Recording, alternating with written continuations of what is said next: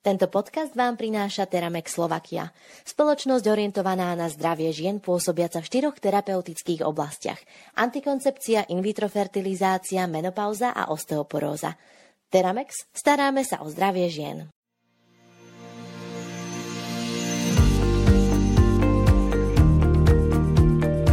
Môže všeobecný lekár pre dospelých alebo pediater odmietnúť pacienta občana Ukrajiny? Aký status má občan Ukrajiny oproti slovenskému pacientovi? Toto je jedna z tém, ktorej sa budeme venovať v septembrovom legislatívnom sumári. Zaujímavou témou je jej vracanie obalov nápojov v lekárniach. V dnešnom podcaste sa dozviete, ako by mali lekárne postupovať. Rovnako si povieme o aplikácii Pokladnica pre evidenciu platieb a sume minimálnej mzdy a minimálnych mzdových nárokoch pre rok 2023. Vrátime sa aj k webináru, ktorý sa týkal právnych rizik poskytovania zdravotnej starostlivosti dieťaťu, vyvolaných konfliktným zákonným zástupcom. Rozprávať sa budeme s advokátom doktorom Ivanom Humeníkom z advokátskej kancelárie H&H Partners. Vítajte pri počúvaní.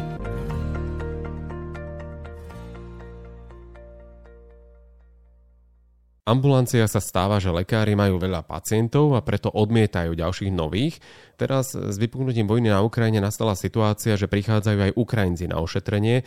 Kedy vlastne lekár môže odmietnúť pacienta? Každý z nás, keď sa teraz dáme do polohy pacienta, hej, aby to bolo také úplne, že in media res, tak e, poznáme e, takéto pravidlo alebo taký okrydlený leitmotiv, že máme slobodu výberu poskytovateľa a niekedy si to pacienti aj milia s tým, že to je sloboda výberu lekára v rámci poskytovateľa, čo nie je to isté. A je to pravda, čo sa týka tých poskytovateľov. Zákon nám umožňuje, že si môžeme zvoliť poskytovateľa. A čo znamená, že na druhej strane by mala byť tá povinnosť. Je, že keď si poskytovateľ, tak pokiaľ má pacient právo si ťa zvoliť, tak na to, aby to právo bolo, že živé, no tak sa predpokladá, že ty máš povinnosť pacienta prijať, ošetriť, poskytovať mu potrebnú starostlivosť.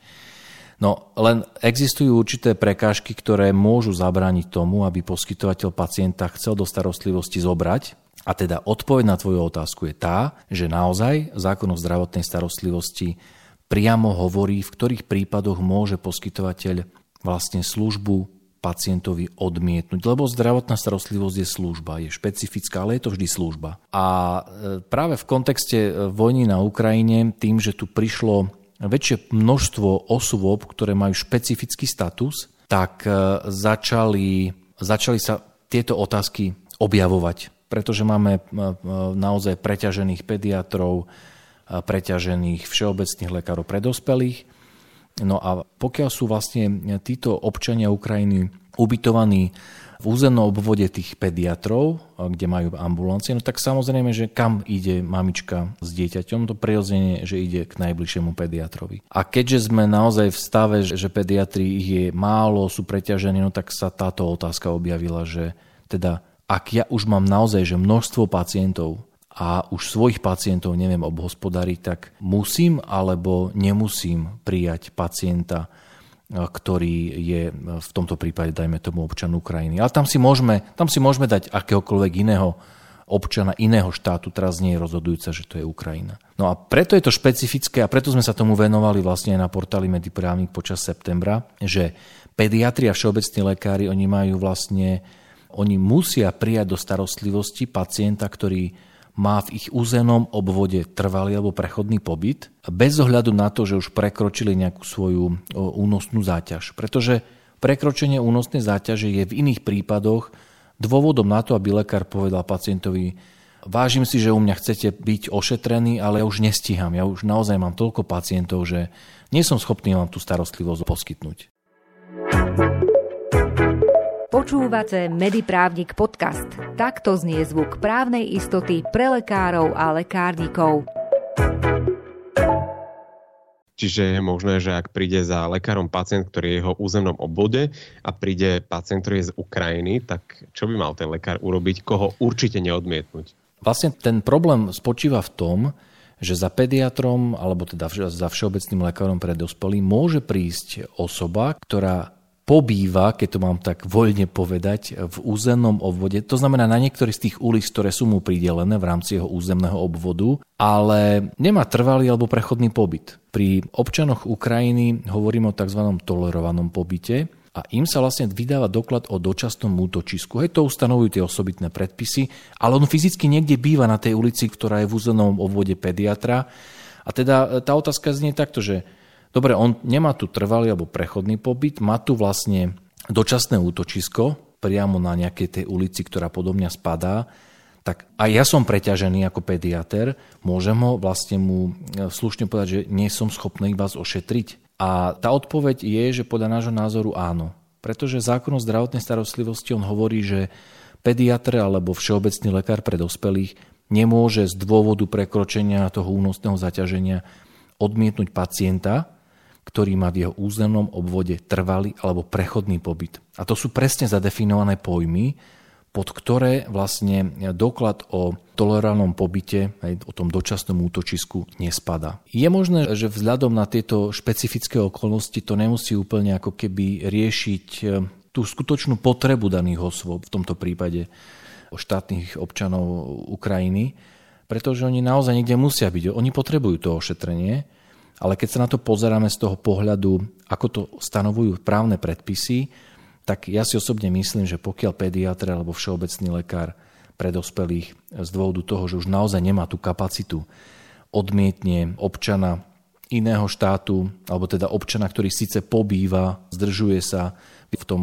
územnom obvode, ktorý mu je určený, ale nemá tam trvalý alebo prechodný pobyt naozaj v zmysle tak, ako sú definované tieto pojmy, tak vlastne zákon neporušuje a môže takúto starostlivosť odmietnúť. Notabene, to neplatí v prípade, ak je tam nevyhnutný zásah z toho dôvodu, že on naozaj je bezprostredne ohrození života a tak ďalej. To znamená, ak ide o poskytnutie neodkladnej zdravotnej starostlivosti, tam samozrejme tú starostlivosť neodkladnú poskytnúť musí. Tieto podmienky sú stanovené v zákone o zdravotnej starostlivosti a pokiaľ by sa hoci ktorý lekár, alebo teda hoci ktorá ambulancia do takejto situácie dostala, že, že má za to, že je dôvod, aby pacienta odmietla, aj keď to je taký nepríjemný pojem, jednoducho, aby mu neposkytla starostlivosť, tak e, určite odporúčam, aby si tento zákon pozreli v tejto časti.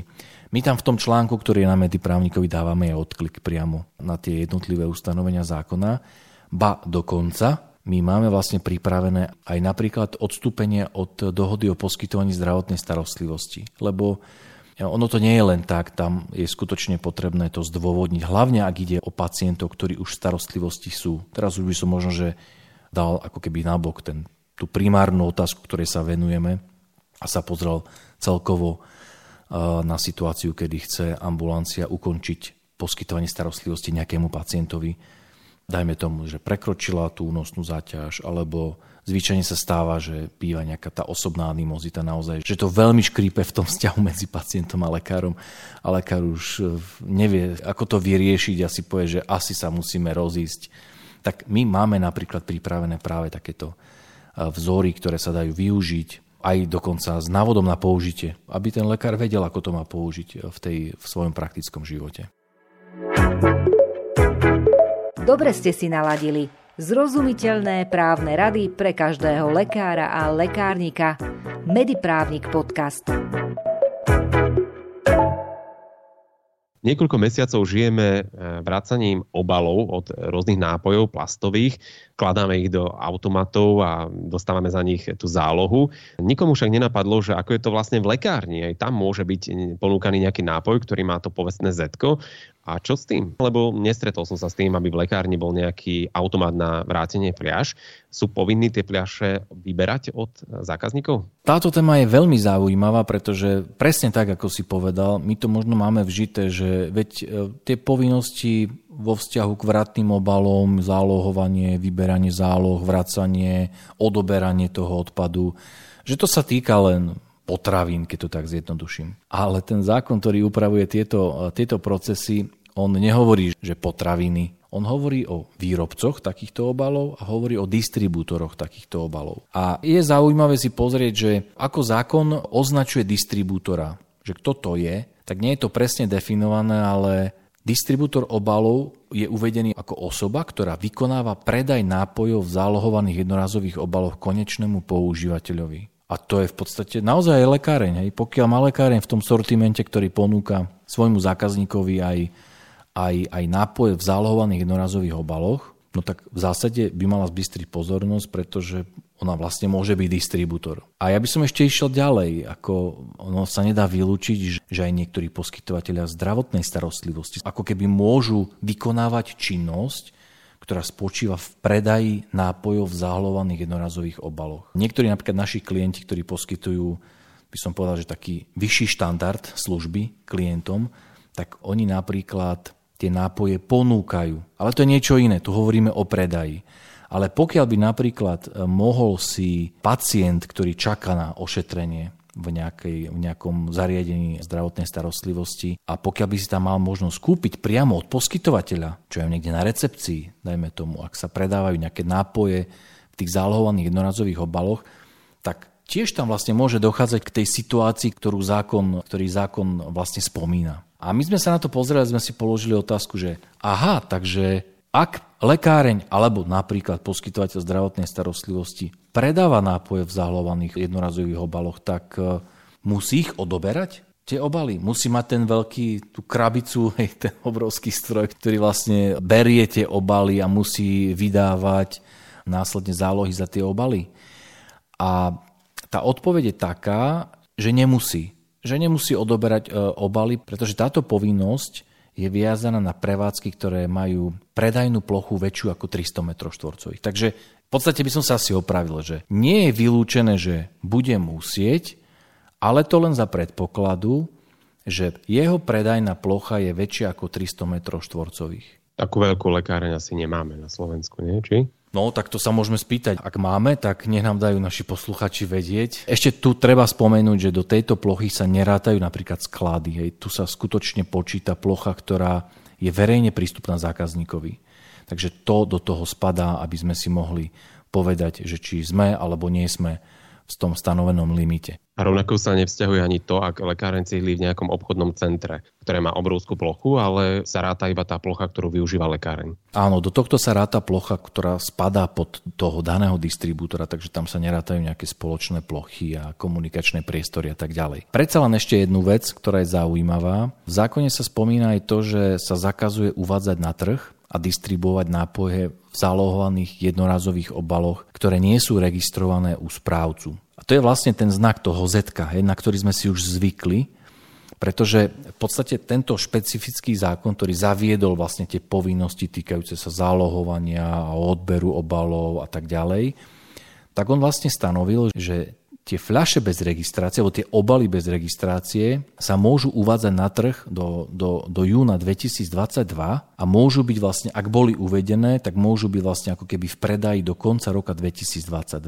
A tu je ako keby možno také upozornenie pre lekárne, ktoré majú v, v portfóliu no, takéto nápoje v takýchto vratných obaloch, aby si na to dali pozor. Hej, že či, a, hlav, a hlavne potom januári, a teda od potom decembri 2022, teda od nového roku 2023, či náhodou obaly, ktoré, alebo teda nápoje, ktoré majú v predajni, či ešte sú bez toho Z, či jednoducho ten obal ešte nie je ako keby zaregistrovaný, lebo to by bol problém. Tam by mohli sa dostať do polohy, že porušujú zákon a v takomto prípade dokonca tam hrozí pokuta od nejakých 5 tisíc do 120 tisíc eur. Takže celkom že masná vec a na to si treba dať pozor. Teda je, roz, je treba rozlišovať tie rôzne povinnosti, ktoré e, sa ukladajú osobám, ktoré predávajú nápoje v zálohovaných jednorazových obaloch. Máte pre nás tému podcastu, ktorej by sme sa mali venovať? Napíšte nám ju na adresu podcast.mediprávnik.sk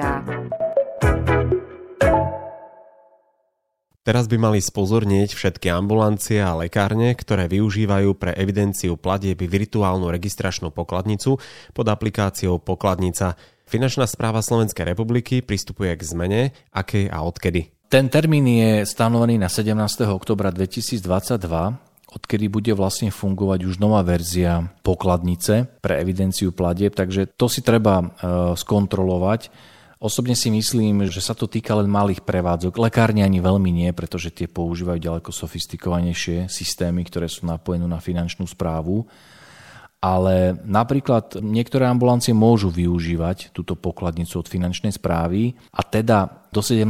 oktobra je potrebné, aby si nainštalovali tú novú verziu. Všetky tieto informácie si môžu nájsť na stránkach finančnej správy nie je to nič zložité, len si treba dať naozaj pozor, aby potom 17. oktobri mali vlastne tú aktuálnu verziu daného softveru, lebo s veľkou pravdepodobnosťou ten starý už fungovať nebude, takže ak niekto nestihne, tak to možno zistiť tým, že mu to nepôjde. Ministerstvo práce, sociálnych vecí a rodiny Slovenskej republiky oznámilo zbierke zákonov výšku minimálnej mzdy a výšku minimálnych mzdových nárokov pre rok 2023. Aké výške? Tak od roku 2023 je minimálna mzda v tom prvom stupni 700 eur, minimálna hodinová mzda je vo výške 4 eur celá 0,23 to je zaujímavé, sa to bude zaokrúhľovať, neviem s akým spôsobom, ale bude ten odkaz pre poskytovateľov, tam ešte máme čas, akože toto sa uplatňuje od roku 2023, ale v prípade, ak zamestnávate osoby, ktoré sú niekde, kde ich, ich mzda je skutočne akože e, vychádza z minimálnej tej úrovne, ktorá je stanovená. A pozor, samozrejme, tie minimálne úrovne e, sa odvíjajú od toho stupňa náročnosti, takže pri 700 eurách hovoríme o tom prvom stupni. Takže určite si to treba len skontrolovať e, u vašich účtovníkov či teda v prípade vašich zamestnancov vzhľadom na tento nárast, ktorý bol oznámený, nebude treba pristúpiť k úprave mzdy v pracovnej zmluve. Poskytovatelia zdravotnej starostlivosti by v súvislosti s úhradou zdravotných výkonov pri elektronickej PNK nemali zabudnúť sociálnej poisťovni oznámiť aktuálne číslo účtu. Prečo? My sa téme EPN venujeme už, tak by som povedal, že sústavne, ale to je dobré, pretože tá zmena je veľká oproti tomu štandardu, ktorý bol zabehnutý, hlavne potom, keď dôjde k tomu, že PN budú vystavovať už aj špecialisti. A toto je také upozornenie, ktoré sa týka teraz vlastne všeobecných lekárov, primárne všeobecných lekárov, pediatrov, ktorí už vlastne vystavujú to potvrdenie o pracovnej schopnosti elektronicky prostredníctvom toho špeciálneho systému tam, pokiaľ vlastne v tom predchádzajúcom štvrť roku ako keby nebol žiaden ten výkon zo strany poskytovateľa e, akože urobený, to znamená, že nebola vystavená žiadna PNK z jeho strany, tak práve pri týchto je potrebné oznámiť sociálnej poistovne aktuálne číslo účtu, aby na toto číslo účtu mohla vlastne poisťovňa tie úhrady uhrádzať, nakoľko už pri EPN-kách sa suma za tie výkony, ktoré boli vystavené, už vlastne vystavuje automaticky. Už to samotný ten systém v podstate robí, už tam nie je treba vlastne posielať tie výkazy o tých výkonoch, ktoré sa týkajú vystavenia péniek. Takže aby, aby to mohlo zbehnúť celé, to znamená, že ten systém, vieš, ak ty vystavíš tú epn tak on si to počíta, ja, on to násobí tou cenou toho výkonu, to znamená, že na konci toho mesiaca systém vie, koľko ti má poslať za tie výkony, No len pokiaľ systém nemá tvoje číslo účtu, tak, tak je nervózny, že to nemôže poslať na tvoje číslo účtu. Takže práve preto je potrebné, aby tí, ktorí to číslo účtu ešte neoznámili sociálnej poisťovne, aby tak urobili. V prípade, ak teda už postupujú tým novým spôsobom vystavovania elektronickej penky. Teraz by sme dali našim poslucháčom do pozornosti webinár so zaujímavou témou rodič dieťaťa, spojenec či protivník, aké sú právne rizika poskytovania zdravotnej starostlivosti dieťaťu vyvolané konfliktným zákonným zástupcom.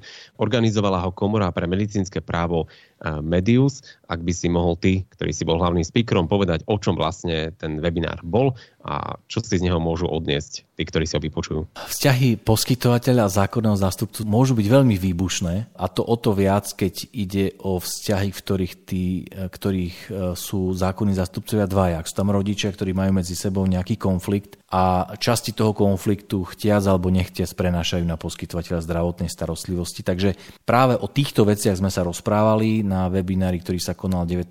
septembra a prešli sme si skutočne úplne všetko. Že kto je zákonný zástupca, kto je to pacient nespôsobili dať súhlas, kto je to nespôsobila osoba, všetky také tie nuancy, ktoré majú svoje miesto práve v starostlivosti o osoby, ktoré sú mladšie ako 18 rokov, respektíve aj o osoby, ktoré sú staršie ako 18 rokov, ale ktorým bola súdom obmedzená spôsobilosť správne konať. No a v závere vlastne tohto nášho webináru sme, sme riešili už také tie konkrétne vybrané špecifika, ktoré sa týkajú, že kto dáva súhlas v prípade, ak je zákonným zástupcom len jeden rodič, dva rodičia, medzi ktorými je konflikt, napríklad jeden súhlasí, druhý nesúhlasí. Keď je pestún, hej, môžu byť popri sebe viacerí zákonní zástupcovia, napríklad pestún a rodičia, a vtedy je potrebné vedieť, že v akom rozsahu je pestún oprávnený konať za dieťa.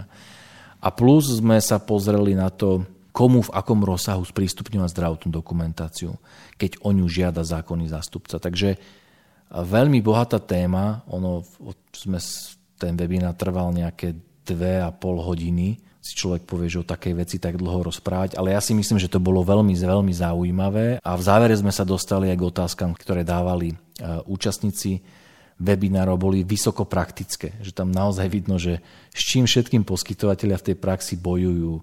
Ja neviem, napríklad úplne, že skvelá otázka, že či môže vystaviť vlastne potvrdenie o ošetrení lekár osobe, ktorá fyzicky nebola vlastne na ošetrení. Hej, si zober, že rodičia majú dve deti a teraz s jedným príde mamička a ona poprosí lekára, buďte taký dobrý pán doktor, ešte vystavte potvrdenie o ošetrení, hej, akože vlastne naučili preukázanie prekažky v práci na strane zamestnanca pre manžela, lebo on je doma s dieťaťom tým druhým.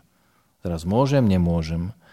A takéto veľmi, veľmi, veľmi akože praktické zapeklité otázky sme tam na konci riešili, takže za mňa veľmi zaujímavé hodnotné podujatie, kde verím, že sme zodpovedali mnohé otázky poskytovateľov zdravotnej starostlivosti. Ja len pripomeniem, že záujemcovia nájdu záznam z tohto webinára na web stránke konferencie medius.sk, kde je potrebné sa ozvať na uvedené kontakty a následne im bude sprístupnený samotný webinár. Čo sa týka ďalších legislatívnych zmien, do parlamentu bol predložený návrh zákona, ktorým sa doplňa zákon o zdravotných poisťovniach – Návrh zákona upravuje možnosť nahliadnutia do pitevného protokolu blízkym osobám a osobám, ktorým sa môžu sprístupniť údaje zo zdravotnej dokumentácie podľa zákona o zdravotnej starostlivosti. Pripomienkovom konaní sa aktuálne nachádza návrh novely obchodného zákonníka, ktorá by mala umožniť založenie obchodnej spoločnosti, spoločnosti s ručením obmedzeným, zjednodušeným spôsobom. Zjednodušenie bude spočívať v tom, že založenie spoločnosti sa bude realizovať prostredníctvom štandardizovaného vzoru spoločenskej zmluvy, ktorá je základným zakladateľským dokumentom spoločnosti s ručením obmedzeným. Celým procesom by mal byť zakladateľ sprevádzaný, aby dokázal vypísať v spoločenskej zmluve všetko nevyhnutné a hlavne správne.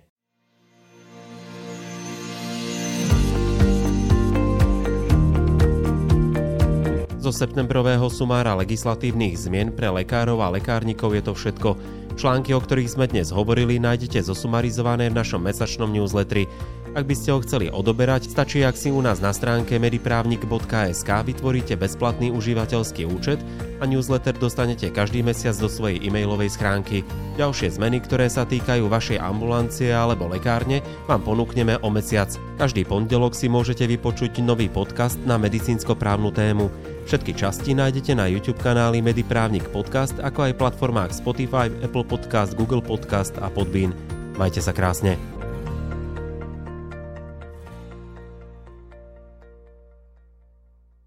Tento podcast vám priniesol Teramex Slovakia. Spoločnosť orientovaná na zdravie žien pôsobiaca v štyroch terapeutických oblastiach. Antikoncepcia, in vitro fertilizácia, menopauza a osteoporóza.